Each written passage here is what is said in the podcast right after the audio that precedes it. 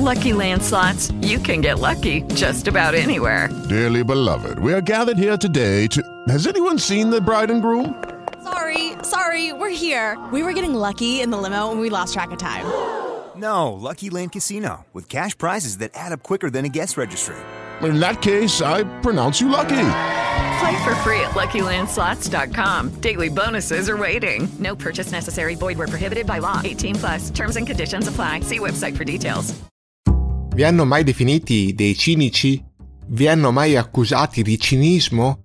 Ebbene, queste espressioni derivano dalla filosofia perché è esistita nell'antica Grecia una scuola molto particolare, cioè la scuola cinica, che spesso si tralascia alle superiori, che spesso non si affronta perché è sicuramente una scuola minore, però che merita di essere affrontata almeno qui nel nostro podcast perché è interessante, originale, è erede della tradizione socratica che viene però reinterpretata in maniera molto originale, diversa da come faranno altri eredi paralleli di Socrate.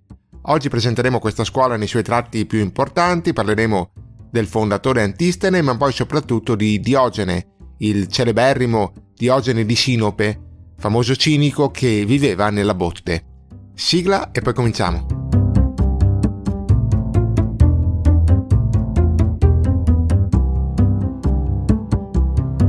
Dentro alla filosofia, un podcast di Ermanno Scrip Ferretti.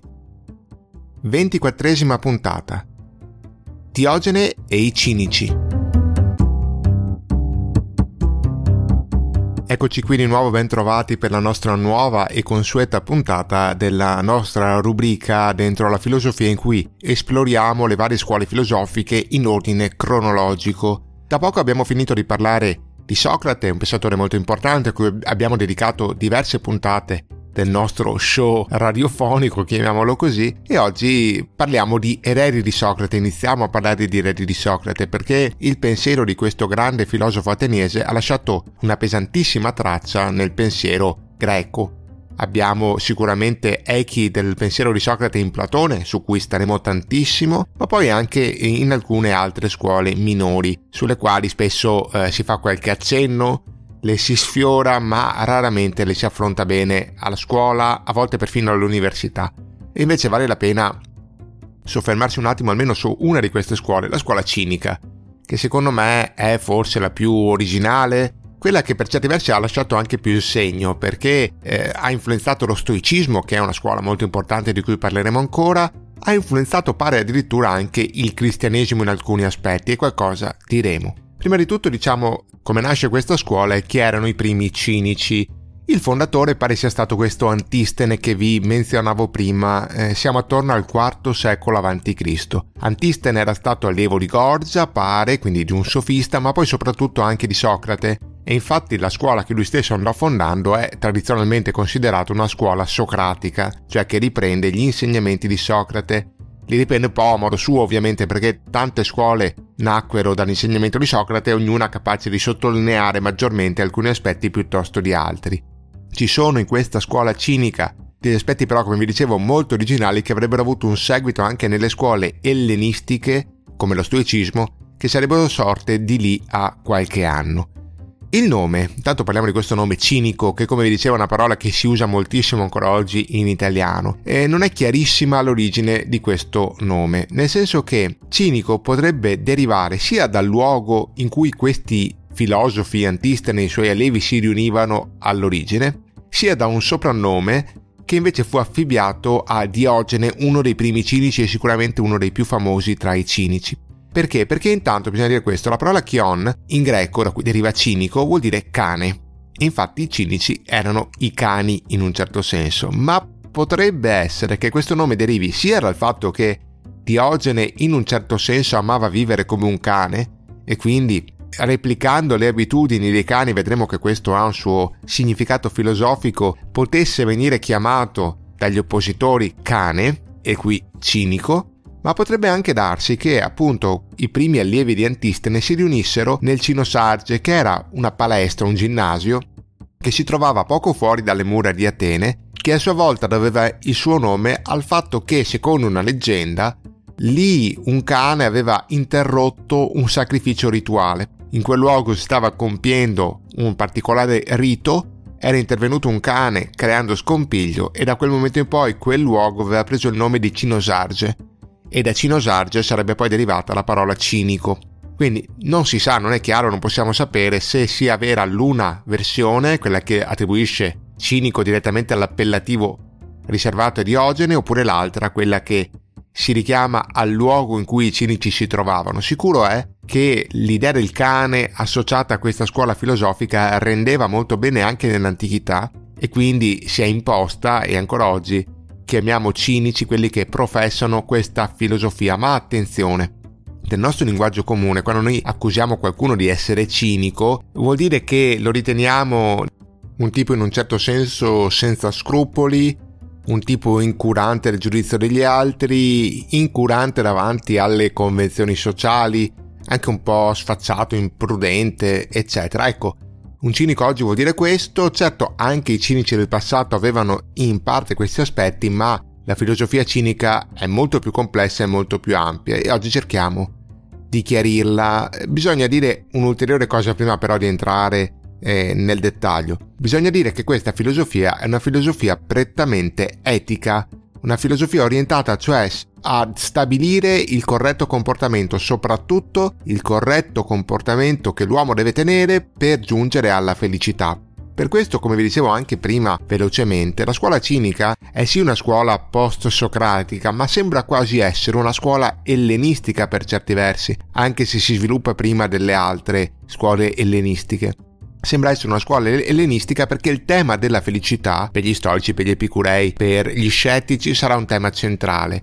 E quindi questi cinici hanno in certo senso anticipato i tempi e spostato l'attenzione verso un elemento che magari all'epoca di Platone non era così importante ma poi lo sarebbe ampiamente divenuto. La loro filosofia serve a capire come comportarsi, come agire, come vivere, soprattutto come agire indipendentemente da quello che dice la società, perché l'idea di fondo di tutta la filosofia cinica è che l'educazione che riceviamo, che le convenzioni che si stabiliscono nella società in realtà non ci portano verso la felicità, non ci aiutano ad essere felici. Per essere veramente felici dobbiamo andare anche controcorrente, dobbiamo diventare in un certo senso dei moralisti infatti i grandi pensatori cinici furono grandi moralisti, cioè persone che si interessavano alla morale in maniera poi molto molto seria, molto forte e mettevano in pratica i loro convincimenti. Cambiavano vita, letteralmente, anche portando fino alle estreme conseguenze le loro idee e vivendole sulla loro pelle. Ma vediamo quali erano queste idee così iniziamo a capire meglio di cosa stiamo parlando. In primo luogo bisogna partire da questo. I cinici si oppongono a certe derive di altre scuole post-socratiche, in particolare criticano pesantemente Platone, perché come vedremo quando faremo Platone tra poco inizieremo anche lui, Platone ritiene che quando noi discutiamo, quando noi parliamo con gli altri, usiamo dei concetti, delle idee e che queste idee abbiano una loro consistenza oggettiva. Cioè se noi discutiamo con gli altri di felicità, di bene, di giustizia, di bellezza, eccetera, tutte queste parole che usiamo, giustizia, bellezza, bene, così via, siano parole che corrispondono a qualcosa di reale e oggettivo. Esiste una vera e propria idea di giustizia, esiste una vera e propria idea di bene, eccetera, eccetera, eccetera. Idee che valgono indipendentemente dagli uomini che le pensano. Idee eterne. Mm. Secondo i cinici non è affatto così. Secondo i cinici le parole giustizia, bontà, bellezza, essere e così via sono solo parole, cioè sono puri nomi suoni, se vogliamo dirla così, a cui non corrisponde nulla. Non esiste nulla di concettuale. I concetti sono solo etichette che diamo a delle cose, ma non esistono realmente. Esistono solo gli individui, esistono solo le cose concrete. Non esiste l'umanità, esistono gli uomini. Non esiste la bontà, esiste il mio bene.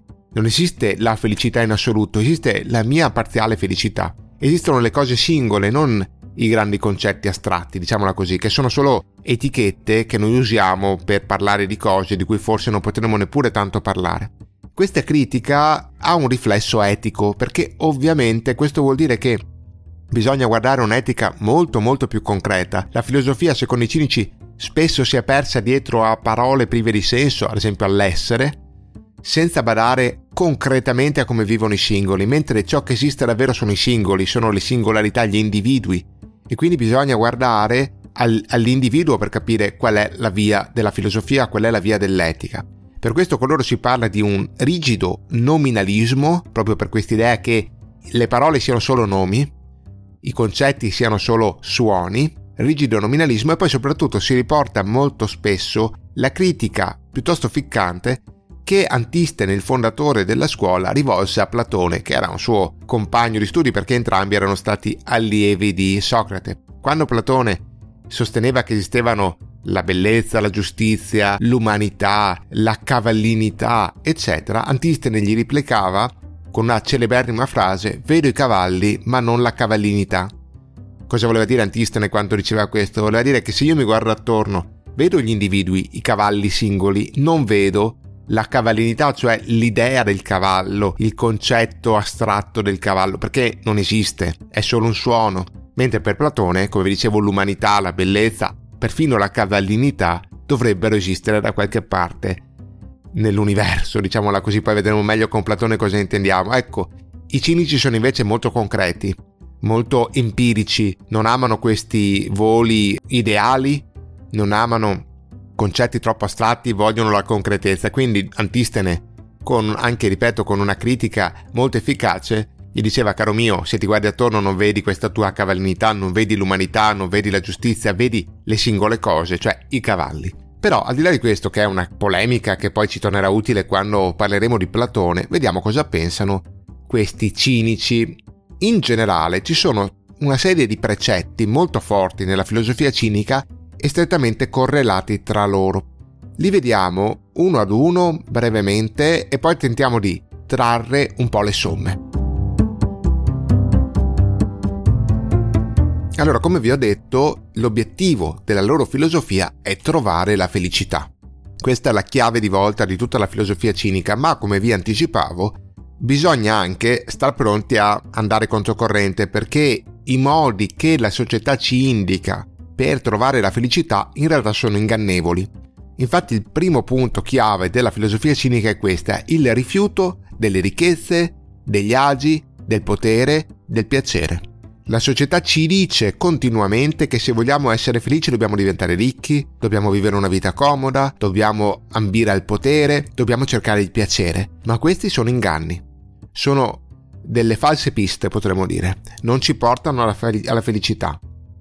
La ricchezza non ci può dare felicità, gli agi non ci possono dare felicità, il potere non ci può dare felicità, il piacere non ci può dare felicità. Perché, e questo è il secondo punto chiave, la felicità si ottiene solo vivendo in accordo con la natura, vivendo sposando la natura, trovando il nostro equilibrio con la natura. E se ci pensate bene, tutte le cose che vi ho elencato prima non sono naturali. Le ricchezze non sono naturali, la ricchezza non esiste in natura. La ricchezza è un'invenzione umana, un'invenzione sociale che ci siamo inventati per dire che qualcuno è ricco e qualcuno è povero.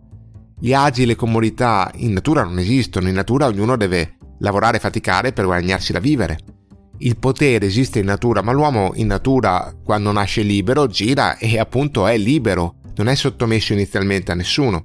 Il piacere, beh certo certi tipi di piacere sono naturali, ma altri che spesso ricerchiamo non sono naturali, che so il piacere che ci dà il lusso, il piacere che ci dà certo cibo, eccetera, quelle forme di piacere lì non sono naturali perché sono frutto di artifici, potremmo dire. Quindi dobbiamo liberarci di tutti gli artifici di tutte le cose inventate dall'uomo e ritornare alla natura, a una vita più semplice potremmo anche dire, maggiormente a stretto contatto con la natura. Tutto questo ci porta al terzo punto, che è forse il punto chiave per capire la filosofia dei cinici. Per loro ogni individuo deve raggiungere l'autarcheia, per dirla alla greca, o l'autarchia, per dirla all'italiana. Cosa vuol dire autarchia? Vuol dire che ogni individuo deve bastare a se stesso, la felicità si raggiunge quando l'individuo basta a se stesso, quando raggiunge l'autosufficienza. Questa è la vera felicità. La vera felicità non è il potere, perché in fondo quando tu hai il potere devi sempre aver bisogno di qualcuno su cui esercitare questo potere per sentirti almeno un po' felice. Quando hai la ricchezza devi sempre aver bisogno di qualcuno povero che ti eh, mostri la differenza tra te e lui. In fondo tutte quelle piacevolezze, diciamo così, terrene, artificiali, hanno sempre bisogno degli altri, ci fanno condizionare dagli altri, la nostra parziale felicità è molto scostante, va e viene, è soggetta a cambiamenti. Se invece noi impariamo ad essere autosufficienti, ad essere pieni in noi stessi, a non aver bisogno di nient'altro se non noi stessi, allora noi siamo veramente felici, siamo veramente pieni. Quindi, quarto aspetto, l'obiettivo principale della filosofia cinica è raggiungere l'eudemonismo, parola che abbiamo già incontrato proprio con Socrate, se vi ricordate, cioè l'idea che il bene coincida con la felicità. La felicità si raggiunge quando si raggiunge il bene, e il bene non è altro che l'assenza di desideri e lucidità mentale. Quando noi bastiamo a noi stessi vuol dire che non abbiamo più bisogno d'altro. Non andiamo alla ricerca di cose in più. Non cerchiamo il potere, la fama, la gloria, il denaro, che sono tutte cose in più che inseguiamo tutta la vita senza raggiungerle mai, ma siamo felici in noi stessi, in quello che già siamo, in quello che già abbiamo. E quindi l'uomo è felice quando non desidera altro se non se stesso, quando riesce ad essere mentalmente lucido e staccarsi dal bisogno verso le cose, dal bisogno verso gli altri, quando l'uomo Lucky Land Casino asking people what's the weirdest place you've gotten lucky? Lucky? In line at the deli, I guess. Aha, in my dentist's office. More than once, actually. Do I have to say? Yes, you do. In the car before my kids' PTA meeting. Really? Yes. Excuse me, what's the weirdest place you've gotten lucky? I never win and tell. Well, there you have it. You can get lucky anywhere playing at LuckyLandSlots.com. Play for free right now. Are you feeling lucky? No purchase necessary. Void where prohibited by law. 18 plus. Terms and conditions apply. See website for details. Si completa e quindi è appunto autarchico, cioè si governa da sé, si governa da solo, senza bisogno di cedere ad altri o ad aver bisogno di altri. Perché a volte soffriamo? Semplice. Soffriamo perché noi non capiamo che questa è la verità più profonda. Soffriamo perché ci mettiamo ad inseguire morali che sono ingannevoli, ci mettiamo a inseguire sogni che sono ingannevoli, sogni di felicità che certo ci affascinano, ma ci sfuggono e non ci rendono mai veramente felici. Quando cerchiamo la ricchezza, è chiaro che la ricchezza ha un suo fascino, ci fa credere che una volta che raggiungeremo la ricchezza saremo felici.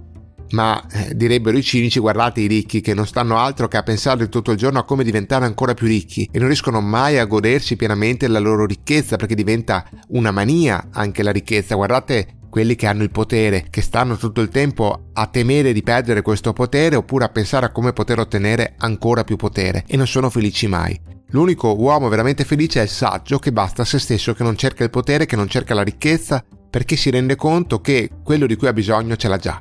Non è qualcosa che sta fuori, ma è quello che ha già in mano. Per questo, e qui arriviamo al sesto punto, il saggio deve, secondo loro, essere completamente impassibile nei confronti della vita deve cioè praticare quella che loro chiamavano la parresia.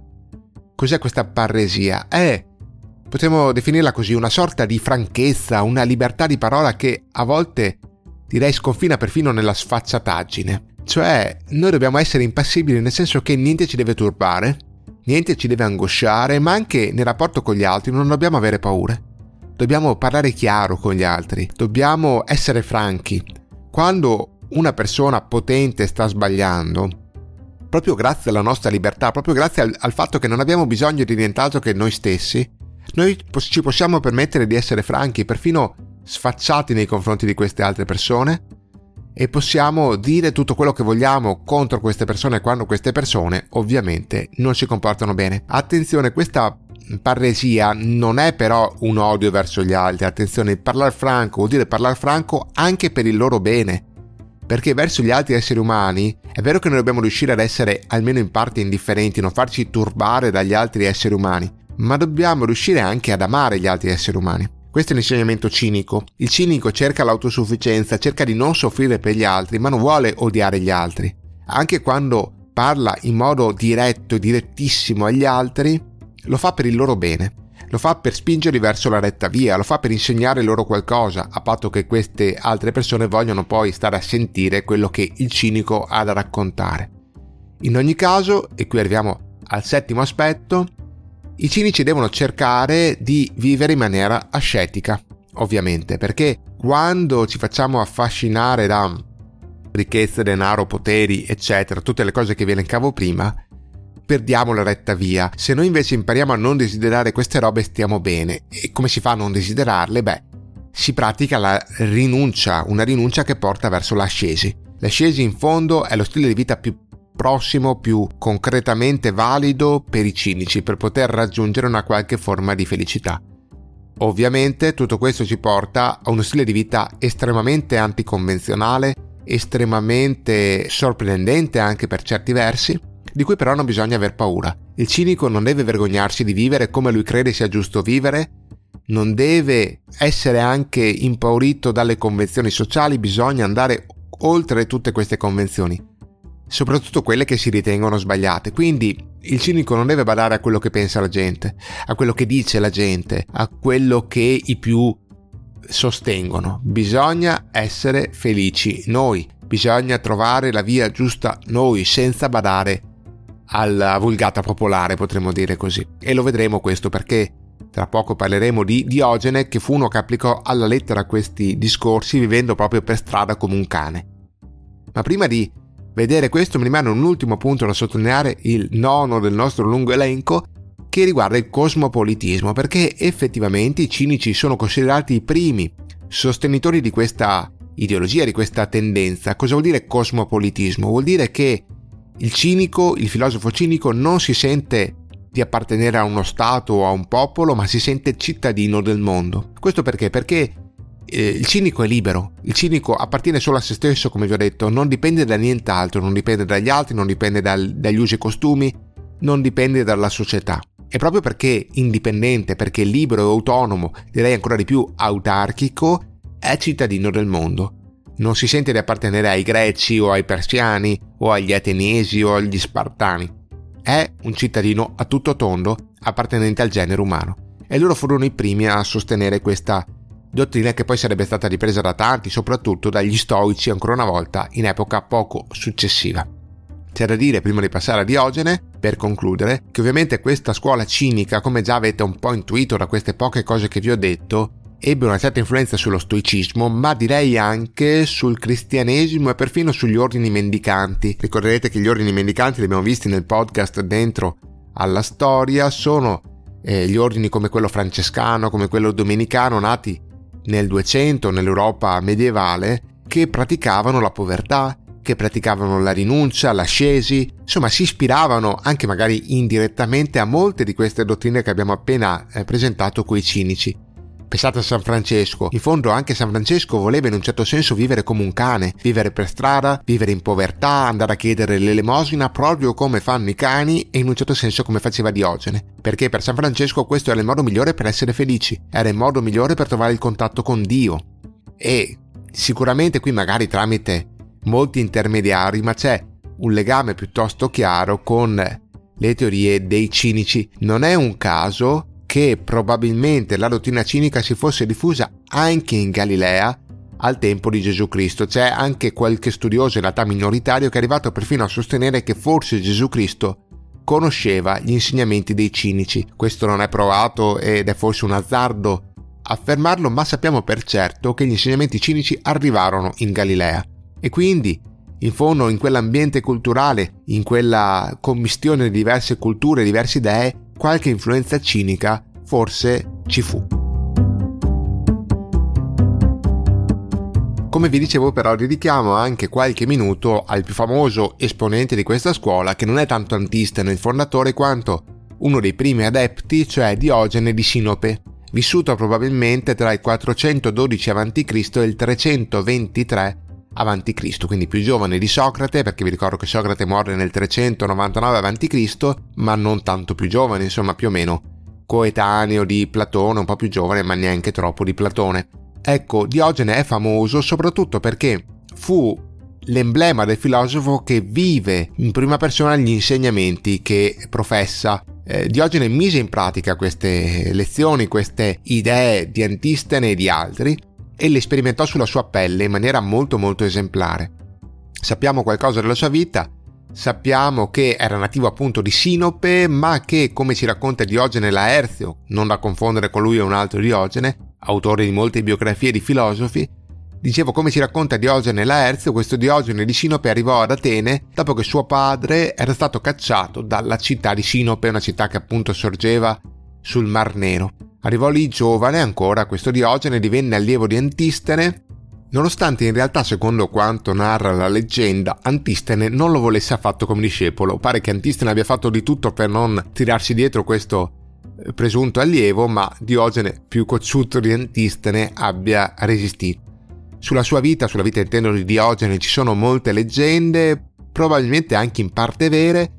Pare che a un certo punto abbia iniziato a vivere all'aperto, all'aria aperta, proprio per questo desiderio di trovare e ritrovare il contatto con la natura, inizialmente in una vasca aperta che si trovava davanti al tempio di Cibele e pare che in questa fase della sua vita avesse un'unica proprietà, e quest'unica proprietà era una ciotola di legno con cui mangiava e beveva, la usava per mangiare e per bere. Poi, sempre secondo questa leggenda, a un certo punto vide un ragazzo che andò a bere facendo a meno delle ciotole perché usava l'incavo delle mani per bere e allora eh, Diogene capì che anche la ciotola gli era di troppo e se ne sbarazzò e iniziò a vivere senza proprio nulla.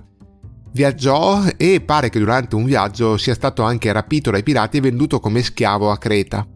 Lì a Creta pare sempre che sia stato acquistato da un uomo di Corinto, non tanto perché quest'uomo di Corinto lo avesse scelto, ma quanto perché lo stesso Diogene scelse il suo padrone. Cioè, mentre questo signore stava esaminando gli schiavi, stava guardando per vedere quale comprare, eh, Diogene l'avrebbe attirato a sé e gli avrebbe detto guarda compra me perché io ti sarò da maestro, tu hai bisogno di qualcuno che ti insegni bene come vivere la vita e io ti insegnerò. Come vedete anche Diogene praticava eh, quella franchezza di cui parlavamo prima, la parresia, cioè diceva le cose chiare, non aveva timore di spingersi anche oltre quelle che erano le convenzioni sociali. Così disse a questo uomo di comprarlo, questo uomo ubbidì, lo comprò Così si trasferì a Corinto, proprio a casa di quest'uomo, diventando tutore dei figli di quell'uomo. Quindi visse a lungo a Corinto e a un certo punto, dopo essere stato tutore, eccetera, dopo essere stato schiavo e così via, venne liberato e pare che si sia messo qui a Corinto a vivere in una botte, proprio come un cane. Per questo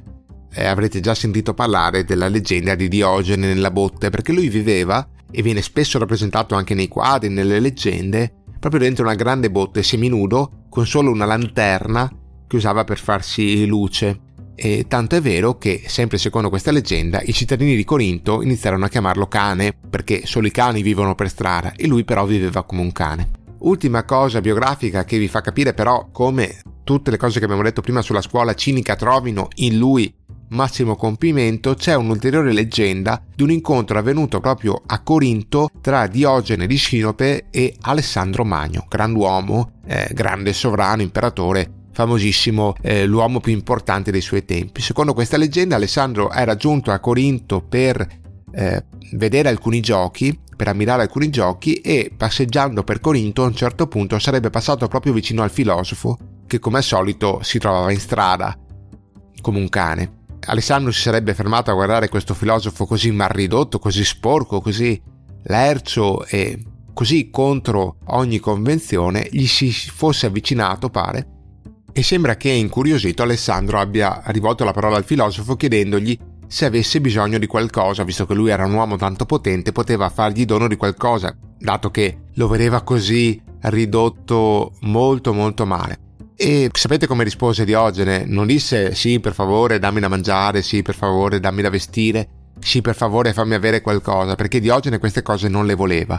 Pare che Diogene gli abbia detto semplicemente questo. Sì, di una cosa avrei bisogno, che ti spostassi un po' perché mi stai facendo ombra, spostati un po' dal sole, perché mi copri il sole. Ecco la risposta franca, come sempre, una risposta che non tiene conto della devozione al grande imperatore, eccetera, che quasi sembra una presa in giro, ma che rimarca ancora una volta come Diogene non avesse bisogno di cose lussuose, non avesse bisogno di cose che un imperatore poteva regalargli, ma aveva bisogno solo del sole, della natura, perché quella bastava. Secondo la leggenda a questo punto ci sono due ipotesi, perché una leggenda dice che andò in un modo, un'altra che andò in un altro.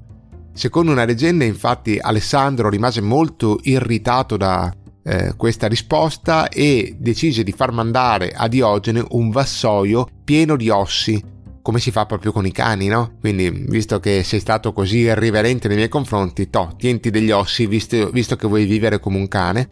Al che, sempre secondo questa versione, Diogene avrebbe risposto con una frase altrettanto emblematica: Degno di un cane il cibo, ma non degno di re il regalo.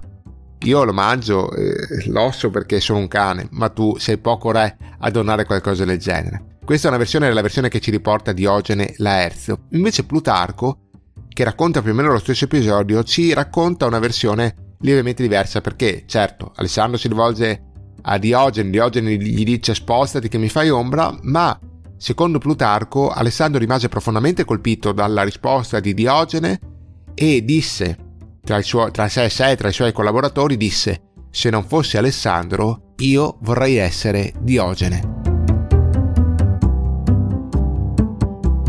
Ecco, questo era quello che volevo raccontarvi oggi. Abbiamo visto i tratti proprio salienti, semplici e un po' schematici forse anche, però penso le cose più importanti della filosofia cinica. Abbiamo visto una veloce applicazione concreta nella vita di Diogene, di Sinope, il quale visse più che filosofare ovviamente, come vi dicevo, è una filosofia fortemente virata sull'etica, sulla vita, più che sulla concezione, sulle idee, sulla predicazione.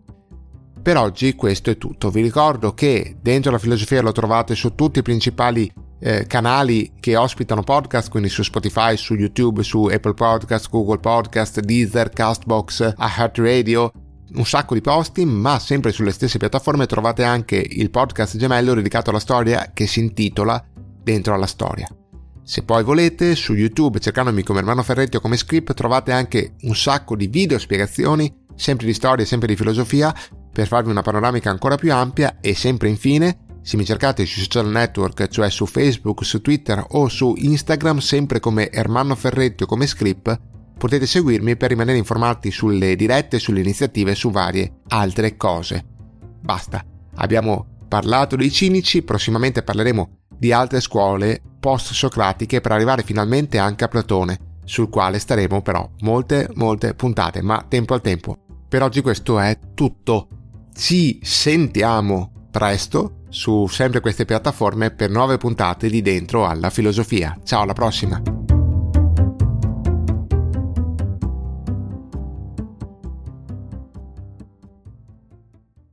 Lucky Land Casino asking people what's the weirdest place you've gotten lucky? Lucky? In line at the deli, I guess? Aha, in my dentist's office. More than once, actually. Do I have to say? Yes, you do. In the car before my kids' PTA meeting. Really? Yes. Excuse me, what's the weirdest place you've gotten lucky? I never win and tell. Well, there you have it. You can get lucky anywhere playing at LuckyLandSlots.com. Play for free right now. Are you feeling lucky? No purchase necessary. Void where prohibited by law. 18 plus. Terms and conditions apply. See website for details.